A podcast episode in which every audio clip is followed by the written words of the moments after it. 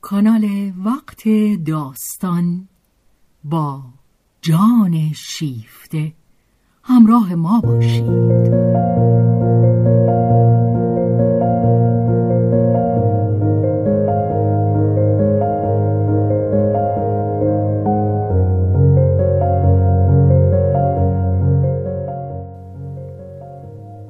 اثری از رومن رولان.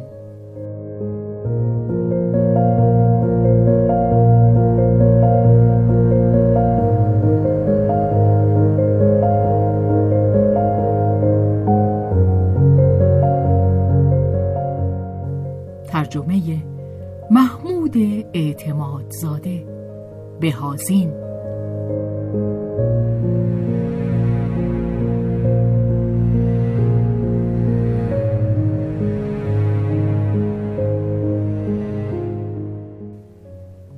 به روایت شهرزاد فتوحی.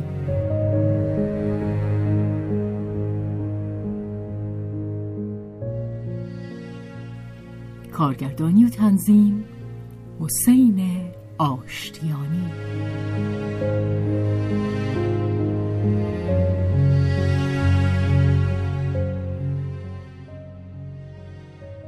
جلد چهارم، بخش دوم.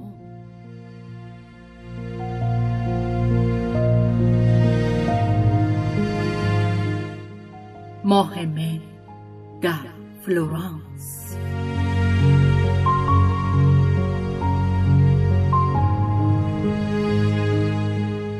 خرسندی خاطری، یک سر معنوی. آنت هیچ کاری نکرد تا به راه ژولین نزدیک شود، حتی هیچ کاری برای آنکه آن را به درستی بشناسد. آنت تا آن بیماری که وقت فراغتی به او میداد هیچ چیز از ژولین نخواند. شاید این بیماری در عین حال تب کوچکی به او میداد که برای چنین بازگشت خاطرات مساعد بود. باری آنت زیرکانه موفق شد که با کنجکاوی بی‌اعتنا یکی از کتاب‌های ژولین را به وسیله عروسش به دست دارد و سپس یکی دیگر رو، آنگاه همه کتاب‌ها را. آخر وقتی که شخص بستری است می‌باید بداند که وقت پرملال را چگونه بگذراند. آنت چند روزی را در آشوب سعادت‌آمیز قلبی به سر برد. آسیا به دیدن او که با چشمان خوابالود دهندره می کشید می گفت بخواب، برایت بهتر است. و آنت با فرمان برداری چشمان خود را بر شادی درون می بست. آخر در این کتاب ها که تقریبا همه‌شان علمی و تاریخی بود و چشم دیگران در آن جز یک آینه اندیشه بی‌غرض که قوانین واقعیت عینی را منعکس می کند چیزی نمیدید، چه چیز مایه شادی آنت می شد و هیجانی در او پدید می آورد. پیش از هر چیز آنت در آن یک چنان بیباکی اندیشه می دید که با رفتار لرزان اندیشه کم جربوزه‌ای که خود شناخته بود شباهت نداشت. شباهت نداشت؟ داشت. آری، آنت، فقط آنت از همان زمان در او، در زیر لرزش ها، متوجه جهش های خفه اندیشه به سوی حقیقت قهرمانانه شده بود و آنت آنها را زیر بال و پر خود گرفته بود. آنت جوجه های خود را باز می شناخت. جوجه های ژولین، جوجه های او. آنان با نوک خود پوست را سوراخ کرده بودند. اینک ژولین حقیقی، ژولین من. ها، اینک او، او زاده شده است. و از کدام شکم؟ از شکم من. من من او را حمل کرده ام و زاییده ام. او پسر عشق منو درد من است. من او را باز می شناسم. خودم را باز می شناسم و چگونه می توانست باز نشناسد؟ در پاره واژه ها خود او بود که سخن می گفت. غالباً این چیزی کمتر از واژه ها و بی اندازه بیش از آن بود. این زیر و بم خاص گفتار او بود. آنچه ژولین می گفت از خودش بود، اما برای گفتن آن دهان آنت را وام گرفته بود. مزش و لبان او باقی مانده بود و آنت در بستر خود چشمها بسته چندین روز بی حرکت مانده در شادی سپاس غوطه می خورد. ژولین عزیز، آیا اینجا غرور بس فراوانی نبود و از راه غرور پنداری بس فراوان؟ پندار؟ نه، آنت یقین داشت. او تنها کسی بود که این را می دانست. آری، می دانست. کسی نمی توانست فریبش دهد. و اما غرور. آنت نمی گفت نه، درست است، غرور بود، یک کم، بسیار، شاید بیش از آنچه من به آن اعتراف می کنم. راست است که من غرور دارم در همه کارهایم، پاک آن ته کار، حتی وقتی که گمان می کنم از هر گونه اندیشه شخصی یک سر آری هستم، وقتی که می خواهم چنان باشم، وقتی که به خودم می گویم آه سرانجام من در خود مرده ام. نه، من نمردم. زنک هنوز زنده است. چه جور هم، چه جور حق خودش را مطالبه می کند. ژولین من، عجیب است که ده سالی من ژولین را داشتم و خودم هیچ نمی دانستم. زیرا هرقدر هم که ژولین بزرگ شده بود، باز از آن آنت بود. آنت در پی آن نبود که خود را با او برابر بدارد. حس می کرد که اندیشه ژولین تا چه حد از او فراتر می رود. آنت از دور به دنبالش می رفت تا فلان سنگ کنار جاده. از آن سنگ که می گذشتی آنت دیگر نمی توانست. خود به آن اعتراف داشت. بیش از اندازه وقت لازم بود تا آن پیش افتادگی را که علم و ژولین در این پانزده ساله نسبت به او پیدا کرده بودند جبران کند. ولی حتی در همین غرورش مایه‌ای برای تغذیه می‌یافت. بچهش چه دور شده، چه بزرگ شده است. و آنت به آنچه زندگیش با ژولین می‌توانست باشد می‌اندیشد. ساعتها بی آنکه بجنبد در فرو رفتگی تخت خوابش به آن می اندیشد. در دلش مهربانی است، اندوه است، شادی سرگرمی است. زندگیش در رویا فرو می ریزد و از نو ساخته می شود. رویا بس است. آنت بهبود یافته است. زندگی یک رویاست، شاید، ولی زندگی چونان رویایی است که در آن نان تا به دستش نیاورده باشی به دهانت نمی آید. آنت از تخت به زیر می جهد و به کار روی می آورد. پسرکم ژولین، باز هم دیگر رو خواهیم دید وقتی که بیکار باشیم، اما بعدمان برای همین فردا نیست. آنت دیگر به آن نمی اندیشد. ولی مارک به او می گوید جوان شده ای. آنت می خندد. امثال ما مردم فقط وقتی استراحت می کنند که بیمارند.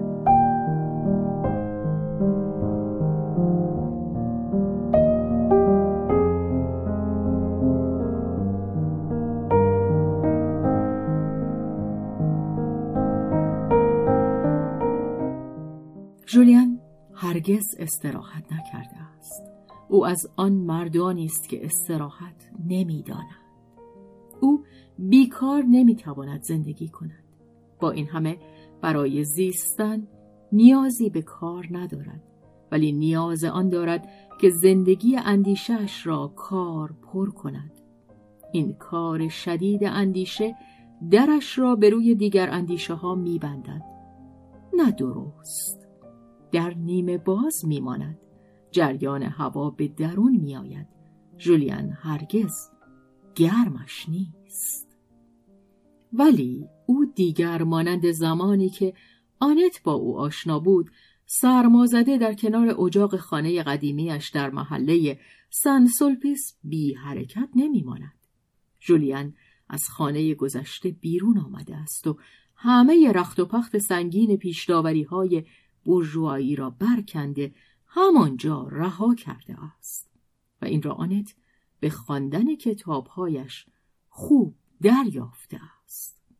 این خرد بورژوای فرانسوی کمرو، ترسان، زیر سلطه مادری پرتحکم، فرو رفته در ردای از مد افتاده عادات و اندیشه و آداب چند قرن پیش، از خانواده درستندیش، محافظه کار و کشیش مسلک. باری این خرد بورژوا قهرمانی کمی لازم نداشت تا پس از سی و پنج سالگی جرأت کند که خود را سراپا بررسی کند و به تدریج بی آنکه در پی دغلکاری با فهم و هوش خود باشد، همه آنچه را که دروغ می‌یابد پس از باورداشت آن از خود دور کند.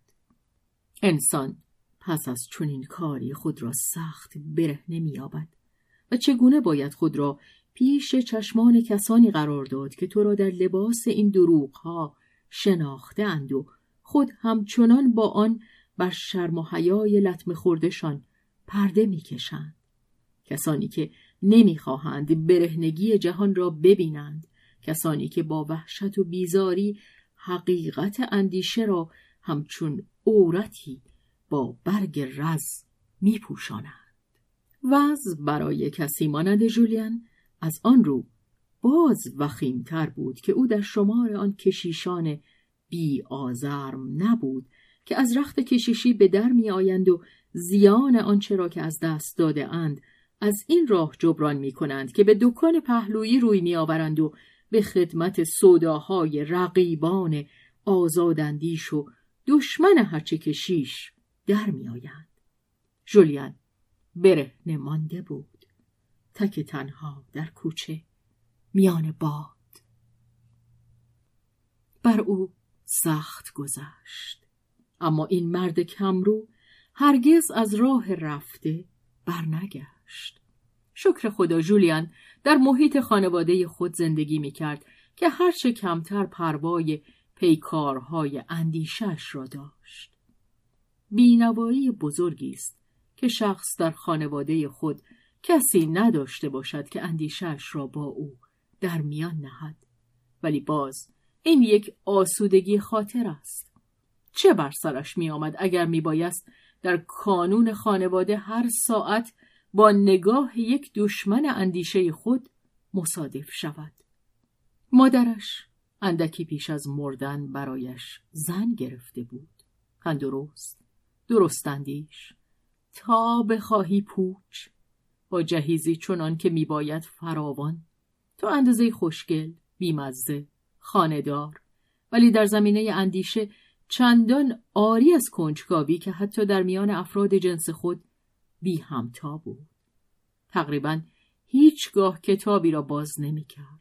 کتابهایی هم که در زمان دوشیزگی در دبیرستان مذهبی دخترانه به ناچار روی آن خمیازه کشیده بود، چندان ملولش کرده بودند که در دیده او یکی از محاسن زناشویی آن بود که سرانجام دیگر آزاد بود که آنها را ببندد.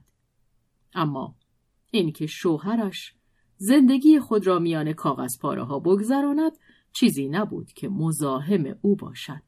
مردها برای خود کارهایی دارند که او به آن علاقمند نبود. کنستانس شوهرش را چندان دوست نداشت. از او بعدش هم نمی آمد. اینکه هر روز او را سر میز غذا و در بستر خود می‌یافت، نه برایش ناگوار بود و نه بسیار خوشایندش. البته خدا داناست. خود به اندازه کافی پرخور بود، شوهرش نه، کوتاه سخن. شوهرش را به اندازه کافی دوست داشت، اما به سان مردم نورماندی آنقدر دوستش نداشت که علاقمند به دانستن آن باشد که در روح این مرد چه ممکن است بگذرد.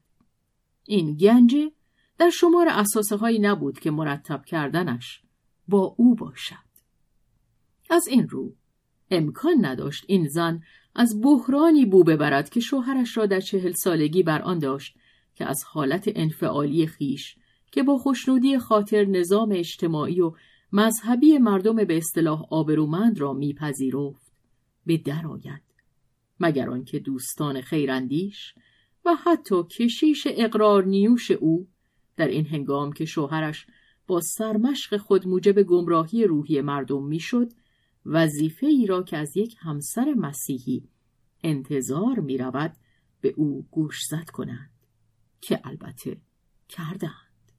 به دنبال آن زن چند بار به گریه نزد شوهر خود تضرع کرد. نتیجه این کار برای آرامش زندگی خانگی زیان بخش بود و در زمینه معنوی هم هیچ سودی نداشت، زیرا کنستانس این زن نیکدل طبیعی است که به هیچ رو از گناه شوهرش سر در نمی آورد و آنچه می توانست در این باره به شوهر بگوید چیزی نبود که بتواند درد او را درمان کند.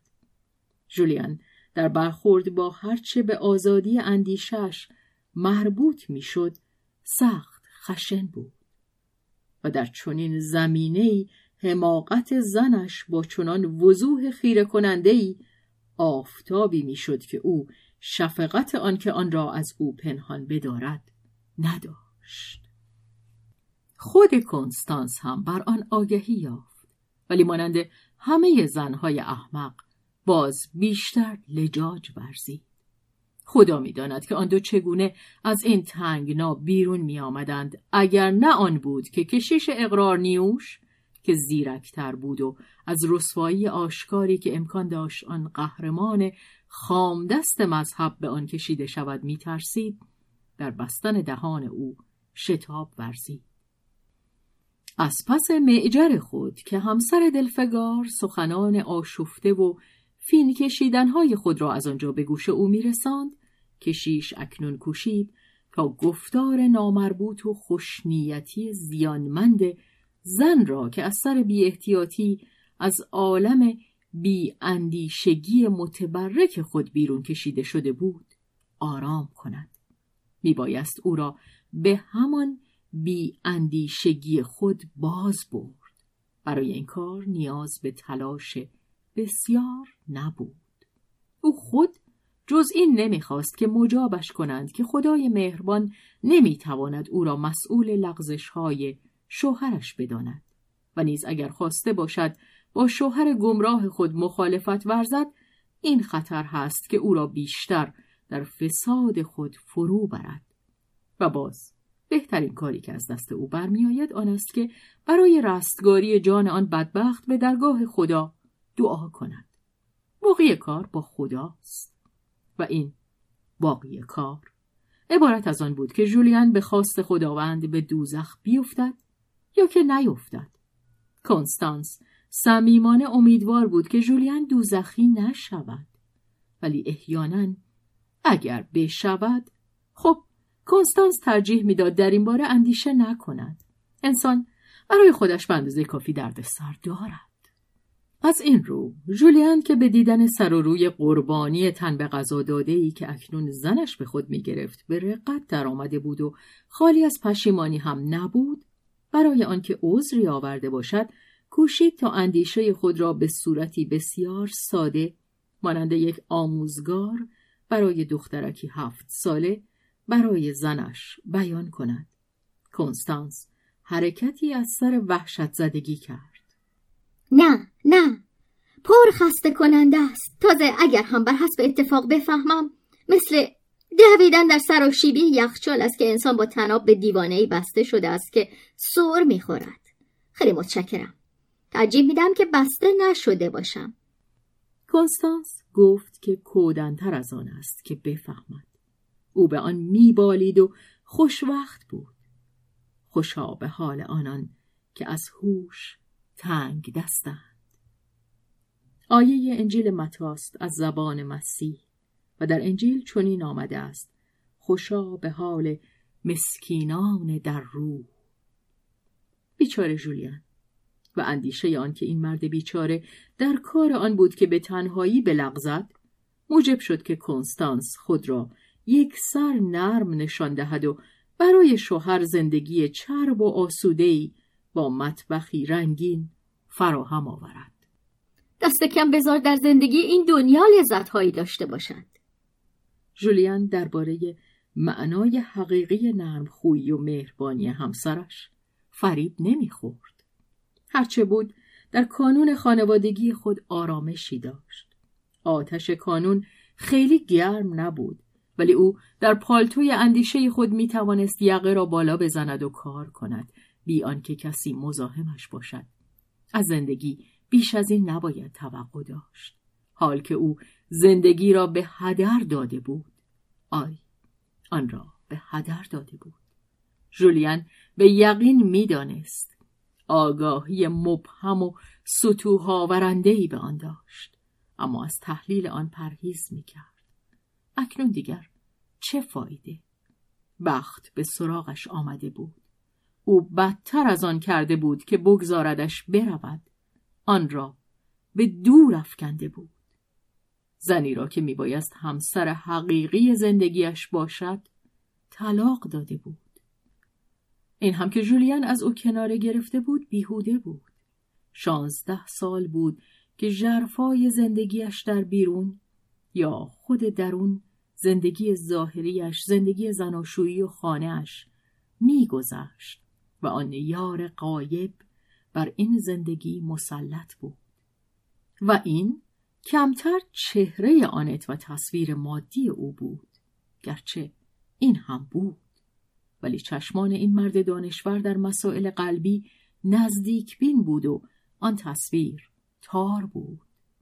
باری این کمتر دیدار آنت بود تا آن شیار سوزانی که او در هسته جان و اندیشش باقی گذاشته بود. هستی درونی ژولین از آن دگرگون شده بود.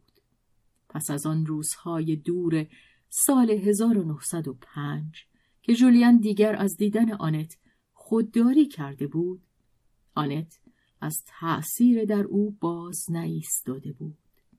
حسرت و پشیمانی در نهان او را به قالب آن تصویر روحی درآوردند که امکان داشت آنت او را به آن صورت بخواهد یا خود به قالب آنچه ژولین گمان می‌برد که آنت می‌تواند بخواهد.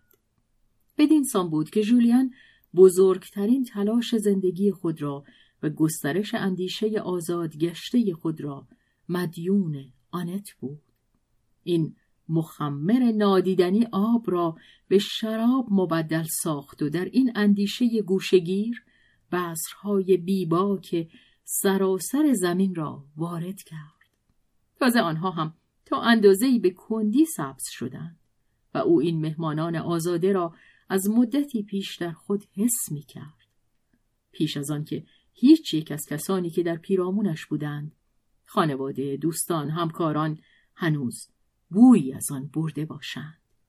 او شتابی نداشت که آنها را به ایشان نشان دهد. کتاب هایی که در این نخستین مرحله نوشت و تقریبا همشان وقف دانش بود، نظریات بدی پیش می کشید، ولی به سختی محدود به چارچوب حرفه‌ای بود. احتیاط، پروای محیط خود که او می دانست آزرده اش خواهد ساخت، کمی استعداد برای پیکار، تهمانده کمرویی مادرزادش که درباره نهفته ترین بخش وجودش خاموشی می‌گزید، یا آنکه احساس اسرارآمیزتری بود، یک خویشتنداری مذهبی درباره ژرف‌ترین و گرانبهاترین چیزی که برای او و برای گواه خیالی زندگی درونیش وجود داشت، برای آنت غیرواقعیش. ولی او هرگز در صدد بر نیامده بود که آنت واقعی را بار دیگر ببیند و این غریب‌تر از همه بود. حتی از آن ترسیده بود که خبری از او بگیرد و این به هیچ رو کار درخشانی نبود.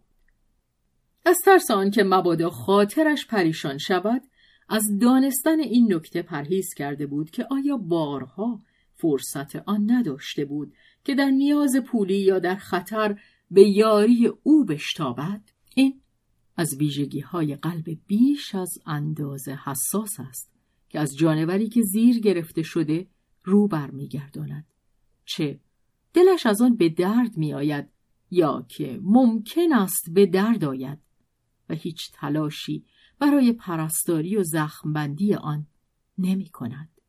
این گونه مردم بی‌همیت را ما می شناسیم، ولی اینکه او خود یکی از آنان باشد و خود نیز بداند چیزی بود که از بیزاری آن می بایست نفسش بگیرد.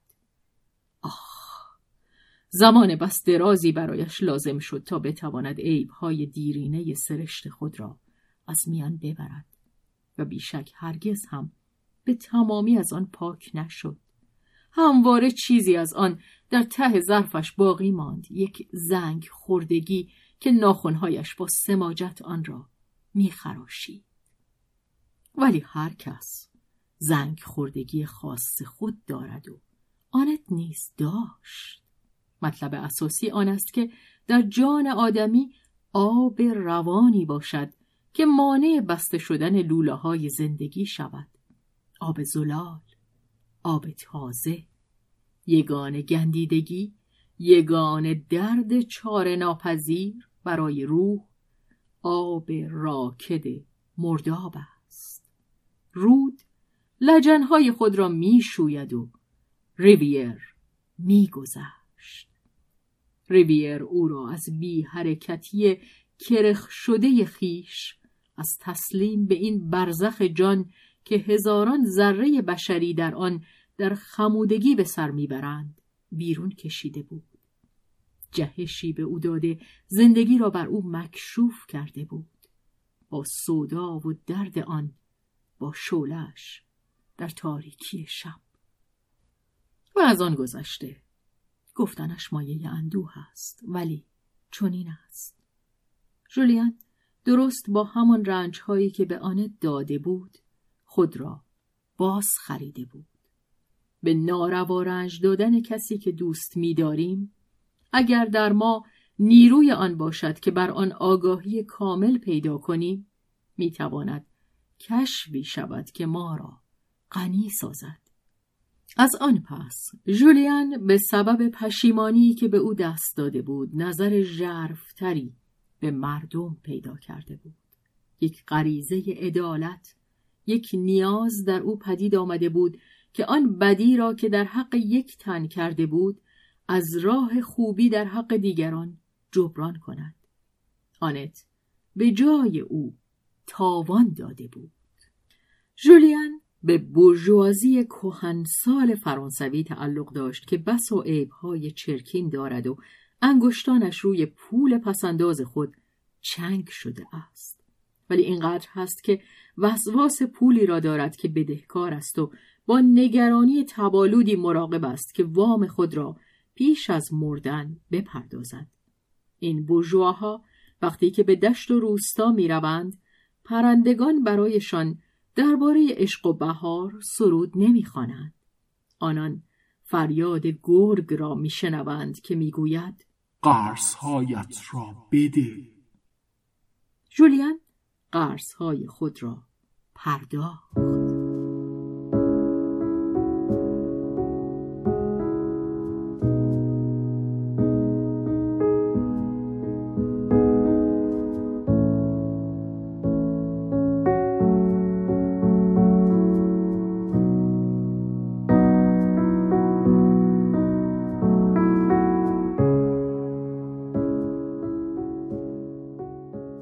چه کسی می توانست باور کند؟ خود او آیا درست به آن پی برده بود؟ برای پرداخت همین قرضها بود که به هنگام جنگ ژولین کاملا به ناخواه خود به این معرکه پیکار اجتماعی که جسم و جانش از آن بیزار بود افکنده شد. در دوران پیش از آن که اندیشه‌اش بی آنکه چهره بکشاید در خود فرو رفته نفس را حبس می کرد و برای استقلال خود نیرو گرد می آورد، آنت نادیدنی پیوسته در کنار او بود. نیاز به سخن گفتن نداشت، راه می رفت. ژولین از خود نمی پرسید که این راه به کجا می رود، جز یک راه نبود، آنکه آن کفلهای زیبا نزدیک او در آن پیش می رفت. ژولین در کار خود کم کم به سوی تاریخ و فلسفه علم گرایش یافته بود و در تأثیر دوگانه کنش‌ها و واکنش‌های مکمل یکدیگر جان او در همان حال که خود را از شبکه پیچکوار معتقدات کاتولیکی که بر اندامش تنیده بود رها می‌کرد، قدم در جنگل اندیشه‌هایی می‌گذاشت که نه همان از مرزهای دین بلکه از مرزهای دانش و خرد یک عصر بسی فراتر می‌رفت. این یک سفر اکتشافی بود که به اندازه سفر واسکو دو گاما ماجراجویانه بود و مانند آن از دماغه طوفان‌ها می‌گذشت. واسکو دو گاما، ناخدای پرتغالی که در سال هزار و چهارصد و نود و هفت راه دریایی هندوستان را از دماغه امیدنک کشف کرد و دماغه طوفان‌ها نام قبلی دماغه امیدنک در جنوب آفریقا. همین که از بندرگاه بیرون می رفتی دیگر جای لنگر انداختن نبود. بادها و جریانهای دریایی تو را در چنگ می گرفت. به زمین بدرود گفته بودی، میهنت بر فراز اقیانوس یا درون آن بود. یک کاتولیک و یک لاتین نژاد که ایمان داشته است و دیگر ندارد، و خلاف آن کسان از ژرمنها و ساکسونها که اعتراض می کنند یا مدتها پیش از این اعتراض کرده اند، دیگر در امواج شک لنگر نمی اندازد، دیگر متوقف نمی شود، تا ته می رود و دیگر تهی در کار نیست. کنایه است به پروتستانها که در لغت به معنی اعتراض کننده است. او مانند این اصلاح طلبان، چه نام بجایی، چه آنان فقط نیمی از بار معتقدات خود را دور می‌ریزند و این پیروان مابعد طبیعه و عقل ژرمنی اهم از خالص و عملی نیست که برای خود تخت پاره‌ای درست کند تا در موقعیتی بینابینی بر فراز قرقاب معلق بماند. او تنها و برهنه است و شنا می کند. جز اندامهایش هیچ چیز او را بر روی آب نگه نمی دارد. می داند که اکنون یا ساعتی دیگر فرو خواهد رفت، ولی یاری کسی را گدایی نخواهد کرد. ژولین خود را به دامان عقل زمخت از افسون در آمده افکند که به هیچ سازشی تن نمی دهد، مانند بسیار کسان که زیر بار ایمان، زیر توده تکلف‌های تحمیلی اجتماع بیش از اندازه کمر خم کرده اند. ژولین هم به این و هم به آن کینه‌ای در دل داشت که از حد انصاف محض در می‌گذشت. ژولین از آگاهی به آن عاجز نبود، ولی از چشم پوشیدن از این کینه‌توزی عاجز بود. او خود به تلخی خیشتن را ژولین مرتد مینامید و در این نیاز تلافی جویی که به زودی در نوشته های او خود نمایی کرد، چیزی از بحر کیفر خودش بود، کیفر آن کس که پیش از این بوده بود. در آغاز به این نکته در خلال سطور مقاله های فلسفیش برخوردند و پیش از همه مذهب بود که خود را آماج آن شناخت.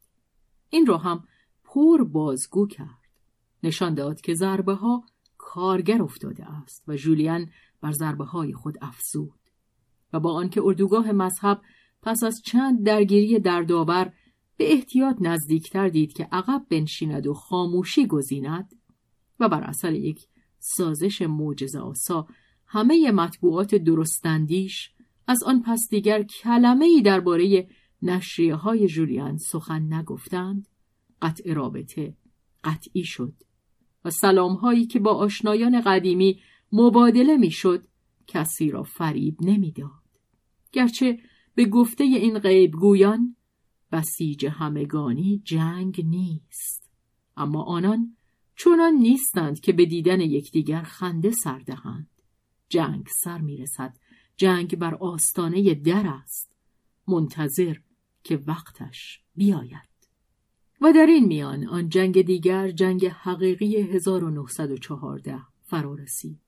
همه سوداهای برهمم باشته پیش از جنگ اینک محیط کشتی یافتند که در آن تکثیر شوند. دشمنی هایی که میبایست ارضا شود فقط بر ضد دشمن خارجی نبود و بدگمانی ها، دلتنگی ها، کینه های فروخورده حسب معمول تا چه حد همه چیز را درستتر از دوستان دیده بودند، شاید هم درستتر از خود ژولین، زیرا او هنوز به آن روحیه انقلابی که در خود داشت پی نمی برد. در قررش یک نواخت اتوبوس هایی که میان دو ردیف ساختمان های خاکستری رنگ دو سوی خیابان همه روز خورناسه می کشند، طغیانی که با خود در گفتگوست مانند ضربان دردناک لثه به خواب می رود. چیزی برای گاز گرفتن نیست، آرامشی فریبکار. ژولین می دانست که انتقاد از فریب در آمدهش از ورای نخستین پوسته ایمان مردهش قشر پوسیده اجتماع را سوراخ کرده است. دیگر به خود او بستگی داشت که نیشتر را فرو برد تا دومل چرکین سر باز کند. ژولین آن را فرو نمی برد. لحظه ای را که به تحقیق می بایست دریابد که سراسر نظم اجتماع و ستونهای اخلاقی آن فرو ریختنی است به تعویق می افکند. چه ناگزیر می شد به جستجوی خانه دیگری برود و چهل سال زندگی خانه نشینی موجب شده بود که همواره کار اسباب کشی را با وحشت بنگرد. با این همه می دانست که اجاره آپارتمان پیشین به پایان رسیده است، ولی او با حواله به تقدیر به انتظار روز پایان اجاره بود که در آن می بایست خانه را تخلیه کند. و در میان این کاروانسرای گذشته هنوز یک حجره بزرگ بود که او تصمیم نمی گرفت کلید آن را پس بدهد. حتی از آن پرهیز می کرد که به دیدنش برود. در و پنجره آن را به روی گرد و خاک قرنها بسته بود. راه دادن روشنایی به آن و جارو کردنش دور از احتیاط بود. این حجره بزرگ میهن بود. برای فرانسویان پیش از هزار و نهصد و چهارده این یگان خدایی بود که در او جای بحث نبود. همه خدایان دیگر تابع قانون مشترک زندگی بودند. مرگ، تک تک و همگانی، پیری، بیماری، کرمی که محرابها را میخورد.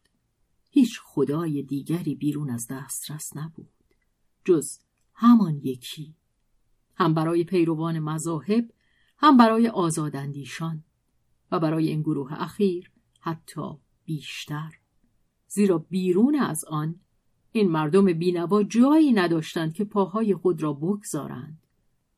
در مثل این فریاد اضطراب رقتبار و ترحم انگیز به هر دو معنای دل سوزاندن و تحقیر کردن آن استاد بزرگ دانشگاه غیر مذهبی لاویس پیر. آخر اگر شما میهن را از من بگیری برایم چه باقی خواهد ماند؟ پس من برای چه زندگی کرده ام؟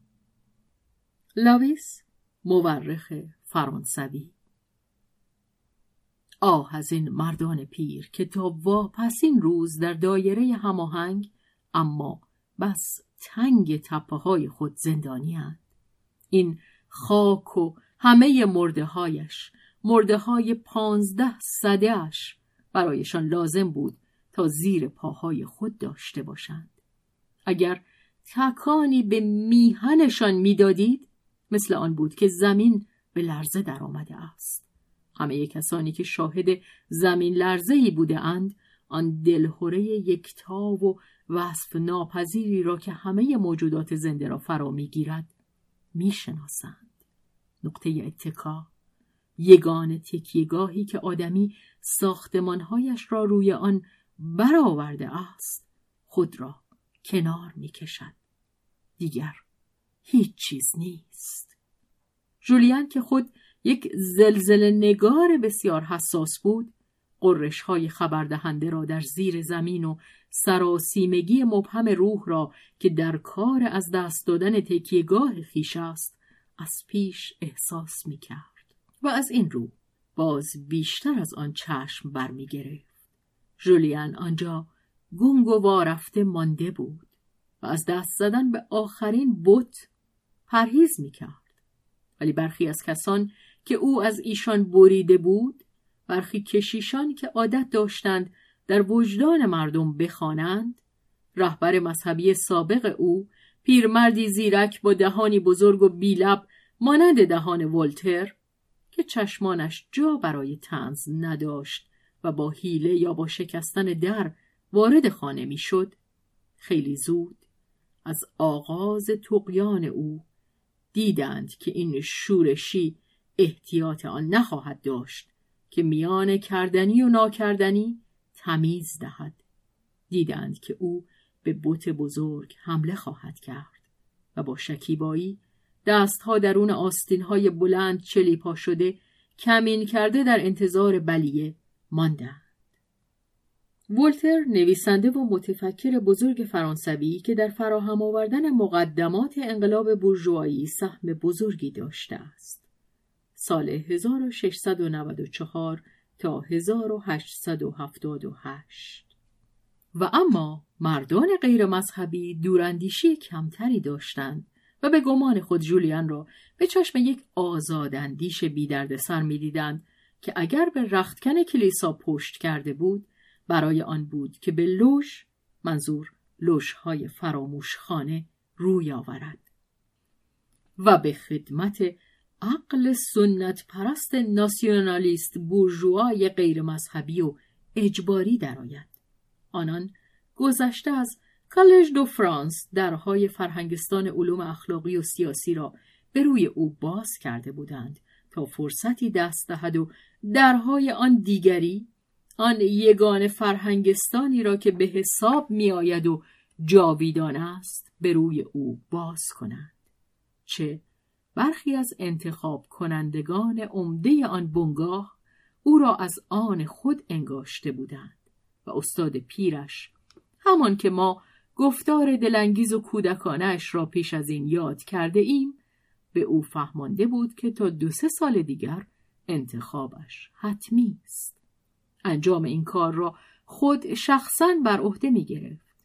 پیرمرد، کس نمی داند برای چه، محبتی به ژولین داشت. او را در بچگی در کلاس دبیرستان و سپس روی نیمکت‌های دانشکده دیده بود و بی آنکه چندان در غم آن باشد که در اندیشش راه یابد، به این چهره جوان که حالت جدی و درستکاریش برای او زمینه دلپسندی به هنگام سخنرانی بود، دل بسته بود.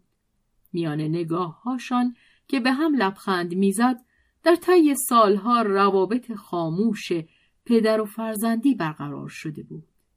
پیرمرد یقین داشت که ژولین وارث معنوی او خواهد بود و ژولین سپاسگزار و مؤدب از خود به روشنی نپرسیده بود که آیا پاسخگوی انتظارات استادش هست؟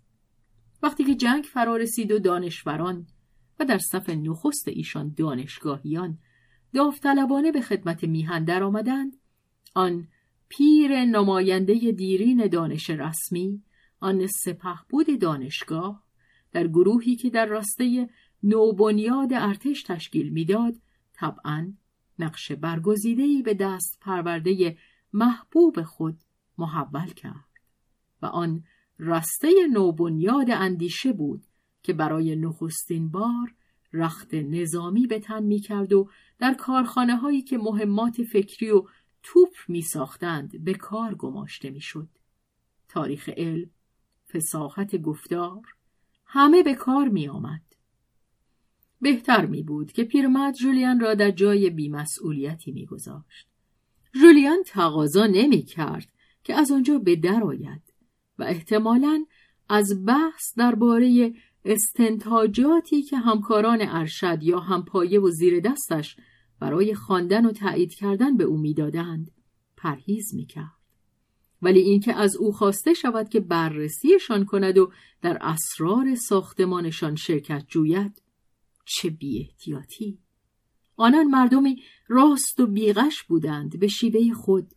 این مردم نیکدل چنان سرشار از سوداهای ملی خود بودند و چنان به یکی بودن این سوداها با حقیقت باور داشتند که هنگامی که حقیقت بر آن میشد که تکذیبشان کند، آنان در خاموش ساختن حقیقت یا در وادار کردنش به گفتن آنچه خود میخواستند تردیدی به خود راه نمیدادند.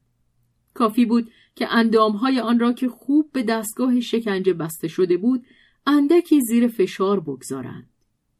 بیهوده نیست که در میان اسلاف سربون مردانی از دانش و هنر بودند که کسانی را که می‌خواستند از ایشان حقیقت را بیرون بکشند زیر شکنجه قرار می‌دادند. اشاره است به همکاری دانشگاه سربون با محکمه تفتیش عقاید. ژولین در این حرفه ناشی بود. گوش به گفتار حقیقت میداد و نمیدانست که شکنجه دادن چیست.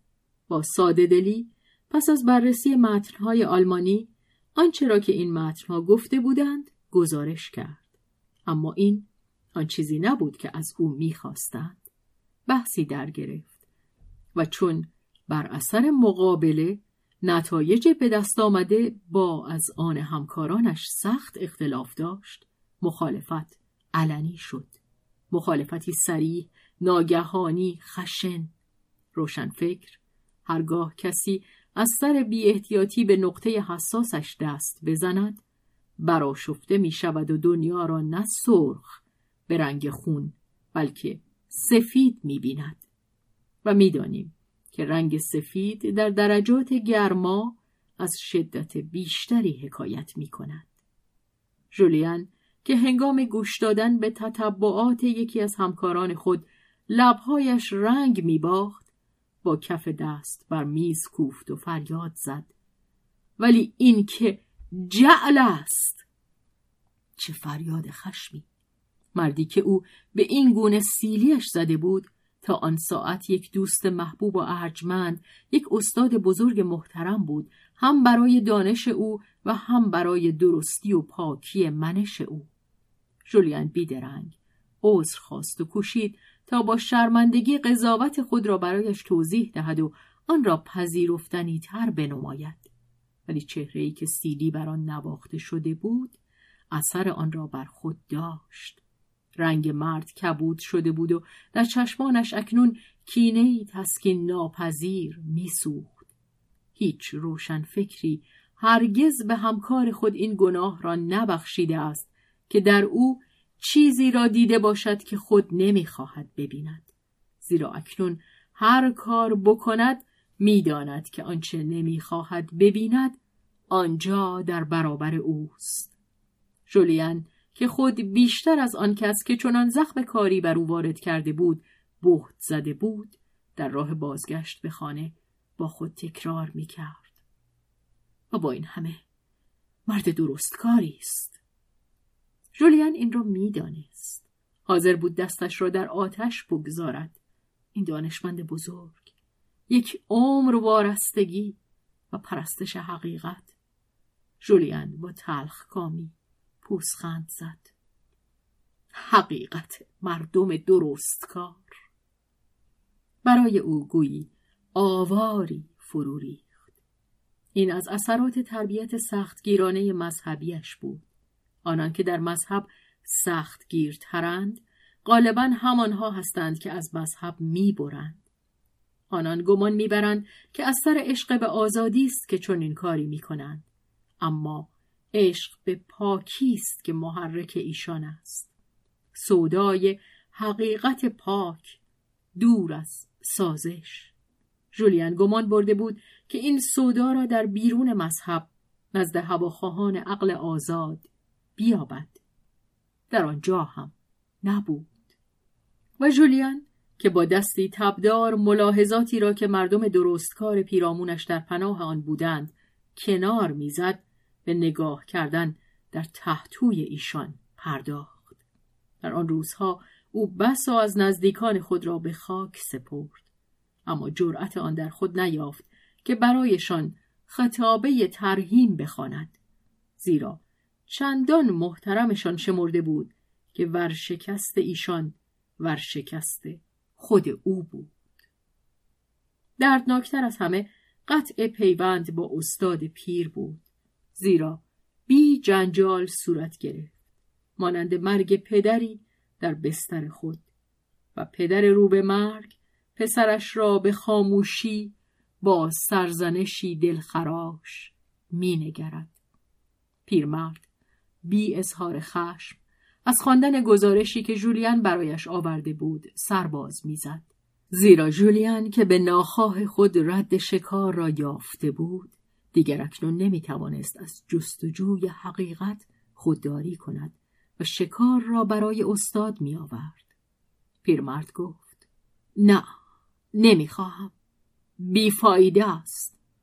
و همچنان که دست گنده آماس کرده از پیری خود را بر دستش می گذاشت می افسود: دوست من، شما پریشان خاطرم می کنید. فکر کنید. خودتان را به باد می دهید.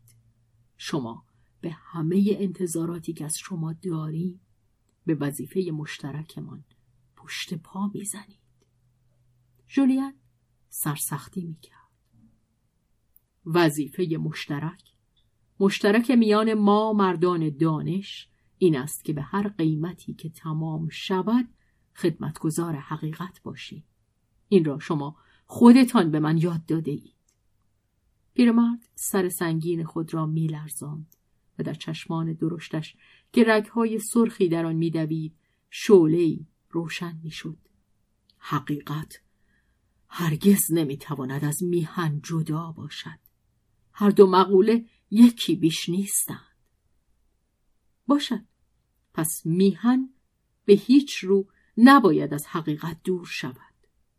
پیرمرد گفت: پیش از هر چیز میهن، همه ما در خدمتش هستیم. همه؟ ولی نه. پیرمرد در سخنش دوید: همه، همه آنچه داریم، بی هیچ استثنا. آن دو خاموش شدند. هیجان پیرمرد فروکش کرده بود. از نگاه کردن به ژولین پرهیز داشت. منتظر بود که ژولین سخن بگوید، سخنانی را که از او انتظار داشت بگوید. و چون خاموشی به درازا میکشید، سر خود را که به سر شیری پیر و بیمار میمانست، پلک های سنگینش را که از هم اکنون یادآور سرپوش تابوت بود بلند کرد و نگاه ستبر و نمناکش با محبت و ترس و سماجت بر نگاه ژولین فشار آورد. ژولین از آن از پای در می آمد، ولی جز این چیزی نمی توانست بگوید. من نمی توانم آنچه را که از آن من نیست، آنچه را که من خود از آن اویم، بدهم. حقیقت. اما این را نگفت. چه فایده که باز رنج دیگری برساند، رنجی بیهوده. ولی او این رنج را رساند. آنچه را که او نمی گفت پیرمرد در او خواند. پلک های سنگینش فرود آمد و آن سر بزرگ روی سینه خم شد. پس از یک دم که نفس تازه کرد، پیر از پادر آمده، در حالی که دو مشت خود را بر میز نهاده از آن تکیهگاه ساخته بود، به زحمت از صندلی خود برخاست. ژولین به یاری او میشتافت، ولی استاد با حرکت ناشیانه کسی که دچار خشکی مفاصل شده است، بی آنکه نگاهش کند دورش کرد و بی آنکه رو برگرداند رفت. پشت خم شده، پیشانی فرود آمده، در حالی که کف اتاق را زیر پاهای سنگین خود به صدا در می آورد و او به جان آزرده بود.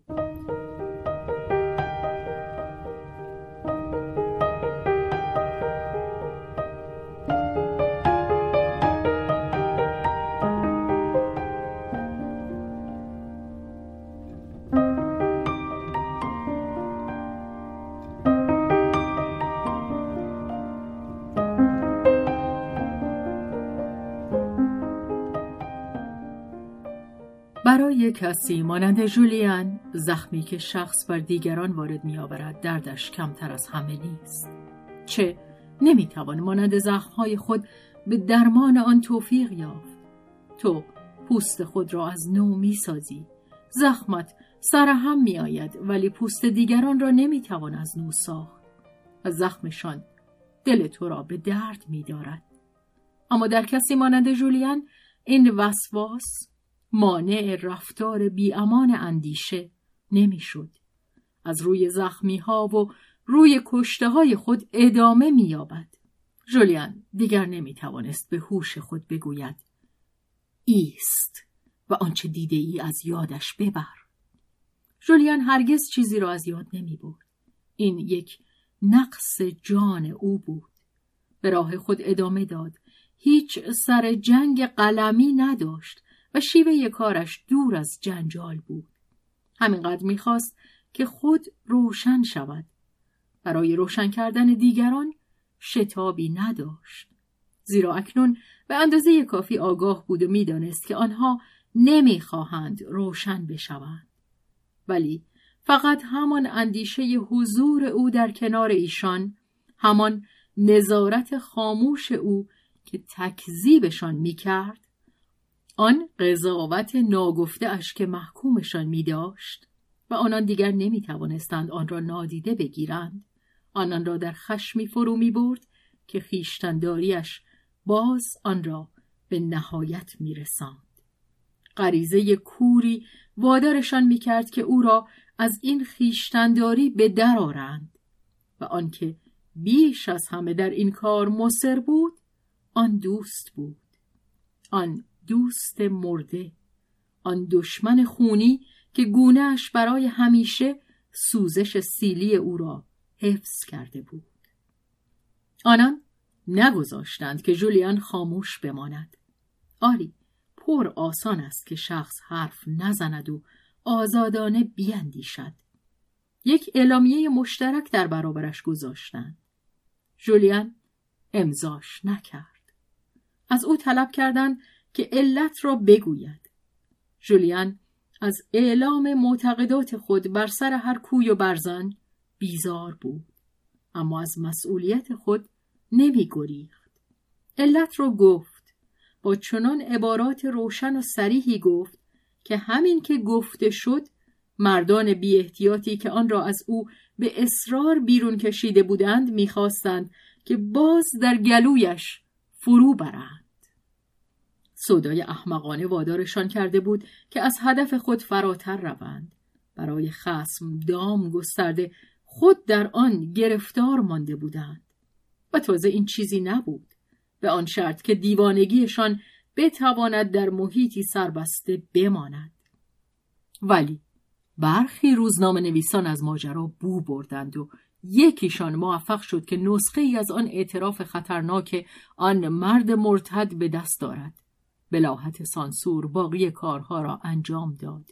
ورود به انبار باروت را مجاز داشت تا داغ میهن پرستانه ای را که گروه عالی رتبه آموزشی بر رسوایی یکی از اعضای خود میزدند پیش چشم همگان بگذارد.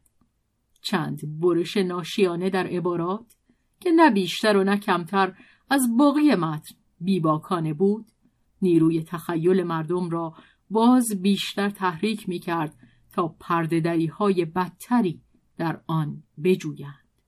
ژولیان به خواندن مقاله خیش کمتر از دیگران به تعجب نیفتاد.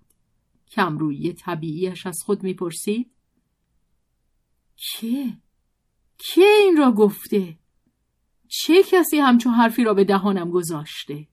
و سپس ناگهان خاموش شد. از فراز شانهش آنت میخواند. ژولیان از جا برخاست، دو سه بار از این سر تا آن سر اتاق راه رفت، باز به جای خود نشست و لبخند زد. آنچه زن بخواهد خدا خواسته است، ارچه باد آباد. آنت به مقصود خود رسیده بود. ژولیان مرزهای خود را با نظم کهنه اجتماعی در هم شکسته بود، همان گونه که آنت شکسته بود.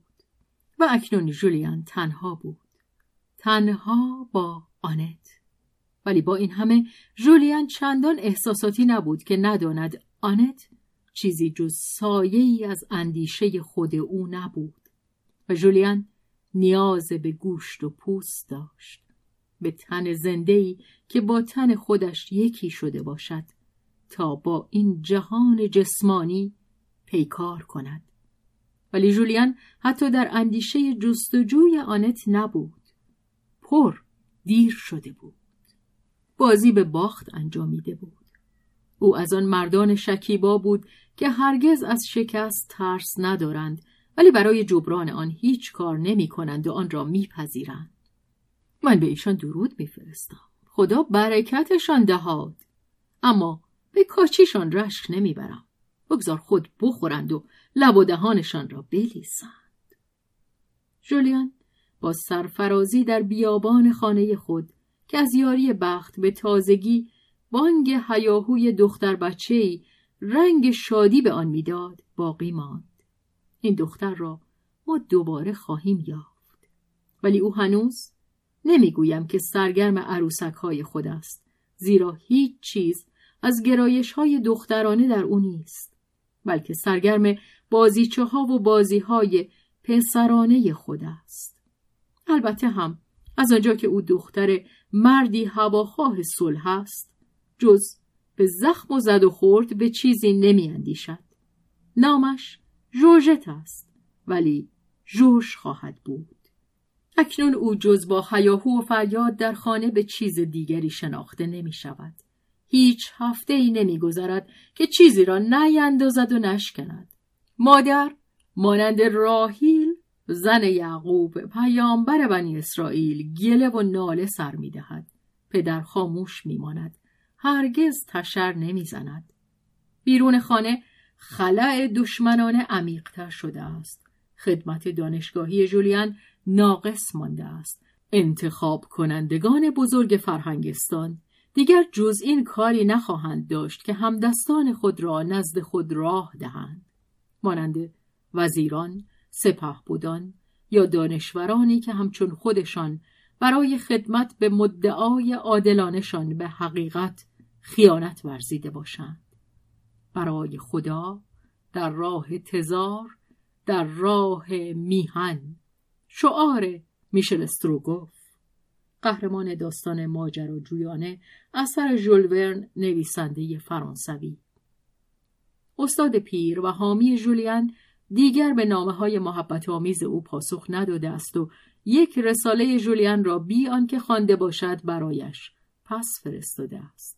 رساله‌ای که در آن ژولیان مؤدبانه و به لحنی ملایم برای کسانی که به صورتی جز او می‌اندیشند نظر خود را به شیوه‌ای عینی و با تکیه به مدارک و اسناد درباره مسئولیت‌های مشترک جنگ و اینکه وظیفه دانشوران است که در راه یک آشتی سری بکوشند بیان می‌کرد. رزمندگان جنگ نادیده و در پناه مانده اکسیون فرانسز، سازمان سیاسی شاه طلبان در فرانسه که برکنار از خطر خود را مدافعان روحیه جنگی در پشت جبهه جا زده اند، چند بار کوشیدند تا در تالار درس او در کالیج دو فرانس هیاهو به راه اندازند. جای خوشوقتی است که به سان بست‌هایی که در قرون وسطی کسی را یارای بازداشت جنایتکاران در آن نبود، اینجا نیز همبستگی حرفه‌ای که حتی از سوداهای میهنی نیرومندتر است، از او در برابر متجاوزان به آن حریم مقدس دفاع می کند. ژولین درس خود را همچنان دارد، فقط چند هفته ای تعطیلش می کنند و در پایان این مدت دیگر او را از یاد برده اند. لولو خورخوره های اکسیون فرانسز جاهای دیگری دارند که سگدو بزنند. ژولین رسوایی دیگر به بار نمی آورد، ولی هنر این کار از او نیست. سانسور که اکنون آموخته شده است دیگر نمیگذارد که یک سطر هم از او به چاپ برسد. حتی یادداشت‌های باستانشناسی او مورد بدگمانی است. هیچ کدامشان دیگر تا پایان جنگ انتشار نخواهد یافت. و اما این که پیشنهادهای احزاب مخالف سیاسی را بپذیرد که مایلند برای انجمن‌ها و میتینگ‌های خود که هم کم است و هم مورد تعقیب نام او را به خود بچسبانند، ژولین هنوز بسی از غرور دوگانه روشنفکری و بورژوایی خود حفظ کرده است که به آن تن دهد. سالهای بسیاری لازم است تا او خود را از یقه آهاری خود آزاد کند. حتی پس از رها شدن و نرم شدنش باز همیشه ژولین با کتابهای خود بیشتر مانوس خواهد بود تا با مردم کوچه، ولی جانش بیباک است. هیچ چیز وادارش نخواهد کرد که جاده ای را که در آن گام نهاده است ترک کند و تنش با درستکاری، بی شادمانی و بی گلمندی به هر جا که جان راه نمایش کند از پی آن خواهد رفت، حتی اگر لازم افتد در سنگرهای جنگ خیابانی. در فاصله سالهای هزار و نهصد و پانزده تا هزار و نهصد و نوزده او هنوز کارش به اینجا نکشیده است. ژولین خاموش است و فکر می کند خود آن فضای خالی که در پیرامونش درست کرده اند ساعات فراغتی به او بخشیده است. تنهایی معنویش او را غنی می کند و بر دلیریش می افزاید. ژولین یاد می گیرد که از دیگران چشم بپوشد و این دیگران که می خواستند هوا را از او دریغ بدارند و بدین سان به او آموخته اند که آن را در قله ها بجوید، اینک از خطای خود در خشمند و دشمنیشان از آن زهراگین می شود. آنان هرچه خواسته اند که رسوایی را زیر سرپوش نگه دارند بیهوده بوده است. رسوایی چیزی نمی گوید ولی زنده است. تفکرات گیاس و سوزان ژولین در همان حال که رو به مفاهیم دارد به مردم نیز وابسته است. تجاربش از زندگی که کوفتهش کرده اند برای جانش نعمتی می باشند. سرشت آدمی و راه پرپیچ و خم لابیرنت را بر او روشن می دارند. لابیرنت، شهر زیرزمینی و معبد هرم آمنمحات سوم، فرعون مصر، اتاقهای کوچک تاریک آن با راهروهای پرپیچ و خم به هم مربوط بود و بیرون آمدن از آن سخت دشوار بود. ژولین از دانش کتابها به در آمده است. روز به روز در طی سالها در سردابه‌های روح فرو می‌رود، در همه این شبکه‌های در هم رفته شعور ناخودآگاه که در زمین کنده شده دروغ هر روز زیر پای اندیشه سخنگو گسترده است. او این سردابه‌ها را به تنهایی در می‌نوردد، بی آنکه از شمع استادان بزرگ روانکاوی چندان یاری بخواهد. او خود فانوسی دارد. میراث مذهبی او کلید یک اشراق شگرف را در دست او گذاشته است که به همان اندازه از غریزه حیوانی سرچشمه میگیرد که از هوش تعقلی، ولی این یکیست که آن را رهبری میکند و نظم میبخشد و نتیجه آن اندیشه است که پس از مدتی پرسه زدن در زیرزمین همچنان که راه بیرون شدی میجوید پوسته شب را سوراخ می کند و مانند چاه آرتزیان در نازکترین نقطه های این پوسته که مهندس نشان کرده است به صورت فواره هایی از تصویرها به در می جهد. این امواج بزرگ برخاسته از اعماق، سرشار از نشانه ها که مانند ماهی های کور از یکدیگر بیخبرند، از آن شاعری فیلسوف است. ولی ژولین مدتها وقت می‌گذارد تا بر آن آگاهی یابد. از آنجا که او برای آنچه معمولاً به نام شعر تحسین می‌کنند گرایش اندکی دارد، می‌پندارد که جانش به روی این روشنایی‌ها بسته است و از آن هیچ افسوسی به او دست نمی‌دهد.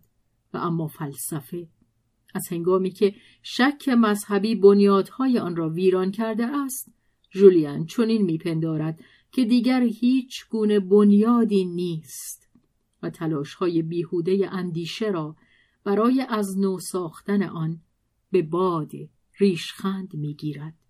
به صدق دل باور دارد که دیگر به هیچ چیز باور ندارد. ممکن است او دیگر باور ندارد، ولی می‌آفریند. و آفریدن چیست جز باور داشتن؟ شاید نه بر اثر کار مغز، بلکه کار گرده ها. آوای هستی فریاد میزند بزا، و چاره نیست جز آن که مغز پیروی کنند. در برابر نیروهای ژرف تن، مغز فرمانروای کم جربوزه‌ای است.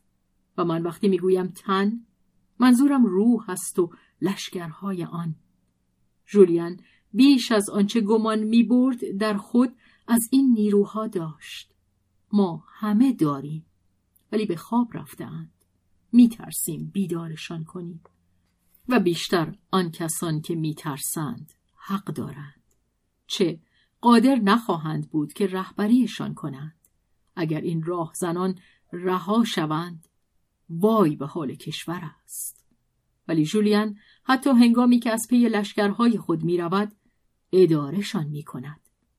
روشن فکر آب دیده‌ای چونو می تواند کرجی خود را به روی آبها براند. او سکان را از دست رها نخواهد کرد. این تعادل کمیاب اندیشه انتقادی و نیروی کشف و شهود به یک رشته گفتگوهای مردم بر تپه آوانتن انجامید که در آن توده روح که پیوندهای خود را با شهر گسسته است با فریاد و هیاهو بحث می کند و حرف آخر این بار با مردی نیست که از معده هواخواهی می کرد. آن کس که می خواهد بخورد باید کار کند. آونتن یکی از هفت تپه شهر روم در سال چهارصد و نود و سه پیش از میلاد توده مردم شهر برای به دست آوردن حقوق مدنی بر ضد اشراف شوریدند و بر فراز تپه مقدس و همچنین تپه آوانتین رفتند و بر اثر آن مذاکراتی میان دو طرف در گرفت و سرانجام کار به صلح انجامید. دستهایت را نشان بده. شما ای روشن فکران، دانشمندان، هنرمندان، نویسندگان حساب خود را پس بدهید. در این صد ساله که شاه یا نوکر افکار عمومی شمایید، چه کرده اید؟ این یک رژه به شیوه دومیه بود. نقاش و کاریکاتورساز فرانسوی هزار و هشتصد و هشت تا هزار و هشتصد و هفتاد و نه. همه پهلوانان قلم روی سکو. ولی فاجعه حقیقی در جان تماشاگران بود که با تحقیر رو برمیگرداندند. این مردم که بیرون شهر گرد آتش‌های بزرگ افروخته در دل شب اردو زده است و دودهای سرخ آن را می‌نگرد که به قرقاب آسمان بالا می‌رود، آنجا که ستارگان برجهنده همچون شراره‌هایی هستند، به هنگامی که آنجا در آن سر اروپا انقلاب با مشت‌های توده مردم صورت می‌گرفت، اندیشه بی هیچ راهنمایی دست به انقلاب می‌زد. ولی اندیشه از واقعات آگاهی نداشت و او خود هیچ کار نمی‌کرد که شناخته شود. ژولین تفکرات خود را منتشر نمی‌کرد، حتی پس از آنکه جنگ و سانسور پایان گرفت و او با زحمتی روبرو نبود تا برایشان ناشری پیدا کند، باز همه را به صورت دستنویس نگه داشت. خوش نداشت که آنها را در معرض هوای آزاد بگذارد. شاید از این رو که آنگاه ناگزیر میشد خود را در آنها در روشنایی بی‌پرده‌ای ببیند و نیز همین که روشنایی بیرون به خانه‌اش بیاید دیگر نتواند درش را بر آن ببندد. روزگار سایه پایان می‌یافت. سایه پایان یافته بود، ولی آن تاریک روشن که مردان اندیشمند خوش دارند به رغبت پاسست می‌کرد و تاریک روشن به شیوه رامبرانت هم پایان یافته بود. با آن آفتاب ناپیدا که چشمان بس حساس از آن می‌گریزند، آن پرتوهای نارنجی رنگ مخملی که در ته اتاق افروخته می‌شوند. آفتاب به درون می‌آید. عمل در آستانه در است. ژولین تا آنجا که می‌توانست لحظه باز کردن در را دورتر می‌برد. آنگاه در مرحله‌ای که به دنبال جنگ سر رسید، ژولین به همین اکتفا کرد که کارهای بزرگ خود را درباره تاریخ علوم به چاپ برساند. او آنها را یک بررسی عینی می‌شمرد، ولی شخصیت تناور او که تنهایی مردانه آن را پرورش داده، سالهای زور و فشار کمانش را به زه کرده بود، متوجه نمی‌شد چه تیرهای پولادین که در هر فصل آن بر ضد دروغ‌های هوش زمان خود و همه زمانهای پیشین پرتاب می‌کرد. و از آنجا که خود به آن دروغ‌ها آغشته شده بود، آماج تیرهای خود نیز بود. ولی چه کسی نشانه می گرفت؟ خودش. آن ژولین تازه، آن مرد نوین که در تلاش رها شدن خونین شده است و سراسر یک دوران فکری، سراسر عصری از جامعه رو به زوال بود که ضربه های او را دریافت می کرد و واکنش نشان می داد. اما تا جایی هم که می توانست کمتر واکنش نشان می داد تا توجه همگان را به سوی تیرانداز جلب نکند و نسل جوان که وقت آن نداشت که برود و اندیشه را در ژرفای کتاب‌های گنده بجوید، کتاب‌های ساخته و پرداخته به شیوه کلیساهای بزرگ، بی آنکه شمع و بست‌هایش پنهان باشد، و منظور من تکیه‌گاه‌های آن یعنی توده عظیم اسناد و مدارک است. باری نسل جوان از کنار آن می‌گذشت بی آنکه نگاه کند، هرچند که اگر به وسوسه هم می‌افتاد و نگاه می‌کرد. آیا می‌فهمید؟ آیا می‌پذیرفت؟ در نخستین سالهای پس از جنگ، نسل بزرگ پهلوانان اندیشه، کسانی مانند اشپیتلر، نویسنده سوئیسی آلمانی زبان هزار و هشتصد و هشتاد و پنج تا هزار و نهصد و بیست و چهار، و توماس هاردی، نویسنده و شاعر انگلیسی هزار و هشتصد و چهل تا هزار و نهصد و بیست و هشت، که با تنهایی سرفراز و بدبینی قهرمانانشان ساخته بودند و با چشمانی دلاور رو در رو به واقعیت فاجعه بار نگاه می‌دوختند و امید دگرگون کردن آن را نداشتند، آماج بی‌اعتباری بدخواهانه‌ای شدند. سوئیس که آن همه از حیث نابغه تنگ دست است، با ریشخندهای تقریباً کینه آلود به دشمنی شاعر بهار المپیایی برخاست. استکهلم که در دادن جایزه نوبل چندان گشاده دست است، هرگز راضی نشد که آن را به توماس هاردی بدهد. به این مردان، به انگیزه وارستگی مردانشان که صفای روح خود را در میان حقیقت بی‌رحم حفظ می کردند، دشمنی می ورزیدند. به آنان تهمت خودخواهی می بستند که به جهانی بد و تهی از امید رضایت می دهند و حال که موفق شدند زندگی خود و نام و آوازه خود را در آن مستقر کنند، دیگر در صدد بر نمی آیند که بهبودش بخشند.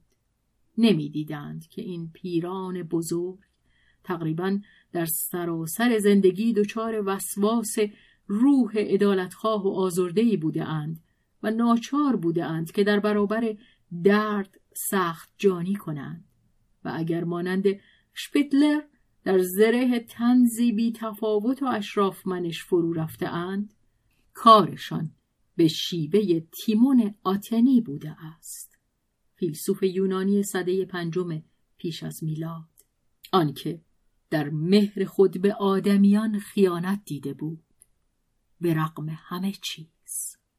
گفته پرومته و هرکولس که به مردمی که می روند تا خود را در راهشان فدا کنند ایمان ندارند.